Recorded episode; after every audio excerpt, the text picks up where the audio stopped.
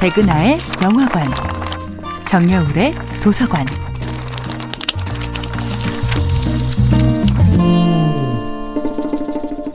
안녕하세요. 여러분들과 쉽고 재미있는 영화 이야기를 나누고 있는 배우 연구소 소장 백은하입니다.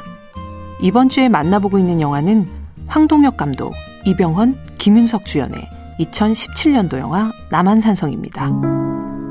청에게 보낼 답서를 앞에 두고 인조 앞에 두 신하가 앉아 있습니다. 대쪽 같은 기계의 척하파 김상헌과 사력 있고 충직한 주화파 최명길. 서로 다른 신념을 품고 있지만 나라와 백성을 지키려는 마음만은 똑같은 두 사람은 임금이 귀를 기울이는 유일한 존재들이죠. 영화 남한산성은 개봉 당시 김윤석과 이병헌의 구강 액션 혹은 설전이라는 말로 화제를 모았지만 그 표현은 어쩐지 적합하지 않은 느낌입니다.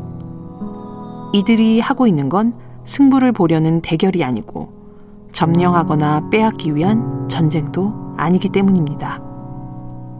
한 나라의 군왕이 오랑캐에 맞서 떳떳한 죽음을 맞을지언정 어찌 만 백성이 보는 앞에서 치욕스러운 삶을 구걸하려 하시옵니까? 신은 차마 그런 임금은 받들지도 지켜볼 수도 없으니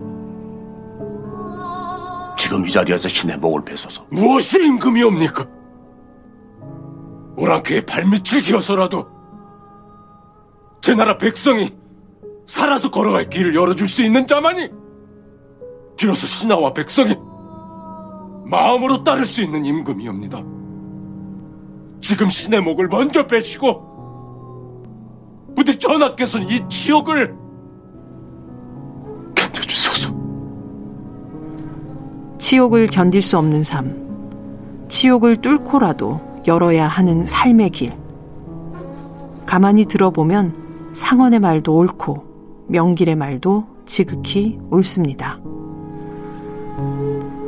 그래서 영화 남한산성에는 승리의 쾌감이나 패배의 분노보다는 어둠이 있고 슬픔이 있고 그리고 아름다움이 있습니다.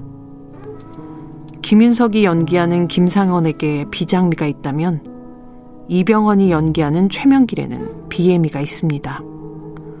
어두운 시대, 그 시대를 살아가는 사람들은 서글픕니다. 그럼에도 불구하고 마지막 순간까지 삶에 치열하게 맞서 싸우는 정신은 공평하게 아름답습니다. 백은하의 영화관이었습니다.